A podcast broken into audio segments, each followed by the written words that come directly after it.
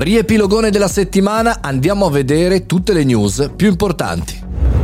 Buongiorno, benvenuti al caffettino weekend, sono Mario Moroni e sono qui come ogni giorno da lunedì al venerdì per aggiornarvi su news importanti nel mondo tech, social, mondo imprenditoriale in generale.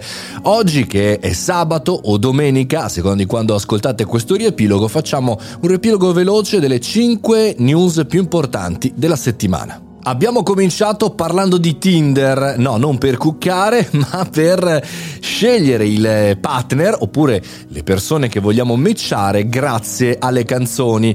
Eh, la collaborazione con Spotify è andata avanti e grazie a questo mix si può scegliere la persona in base ai suoi gusti musicali. Su suggerimento dell'amico Dario Delia sono andato a vedere questa startup Flying Basket che permette grazie a dei droni di eh, sopportare e spostare pesi importanti. Quindi praticamente un drone può essere addirittura meglio di una gru, una soluzione tutta italiana, Flying Basket, andatevela a vedere ma anche ascoltare il podcast di riferimento. La polemica della settimana è sicuramente quella di Unicredit per il mondo cripto, perché Unicredit minaccia di chiudere il conto a chi compra bitcoin e altre criptovalute.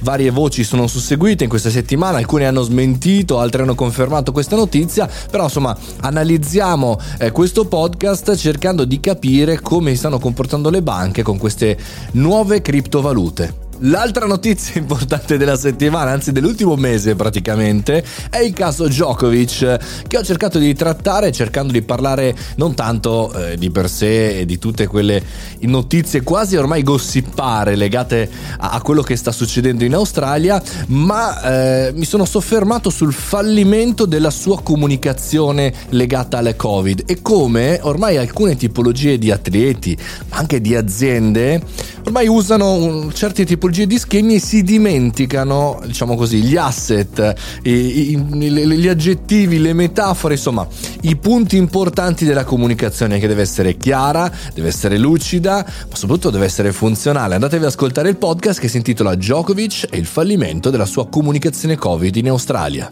I social sono finiti nel 2022, questa è la provocazione del podcast, come sapete il venerdì c'è il podcast No News, ecco questa è la provocazione di questa settimana, ho cercato di fare un ragionamento, come se avessi la testa già nel 2025 ma fossi nel 2022 e vedessi la situazione attuale, no? passando dal web al social network, social media, ora al web 3, insomma è interessante capire cosa dobbiamo fare noi professionisti e imprenditori in questa vera e propria giungla della comunicazione comunicazione social.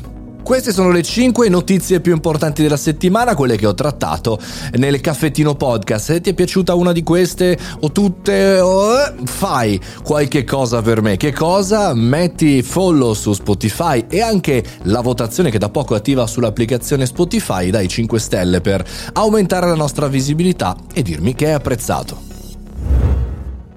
Finisce qui la settimana del caffettino, buon weekend, amici cari, sono Mario Moroni e ci risentiamo lunedì puntualissimi alle ore 7.30. Dai che stiamo andando sempre più verso la puntata numero 1000 e quindi se vi va candidatevi e vi verrò a trovare mariomoroni.it slash caffettino, candidatevi lì, è gratuito e ci vediamo dal vivo. Fate i bravi, buon weekend!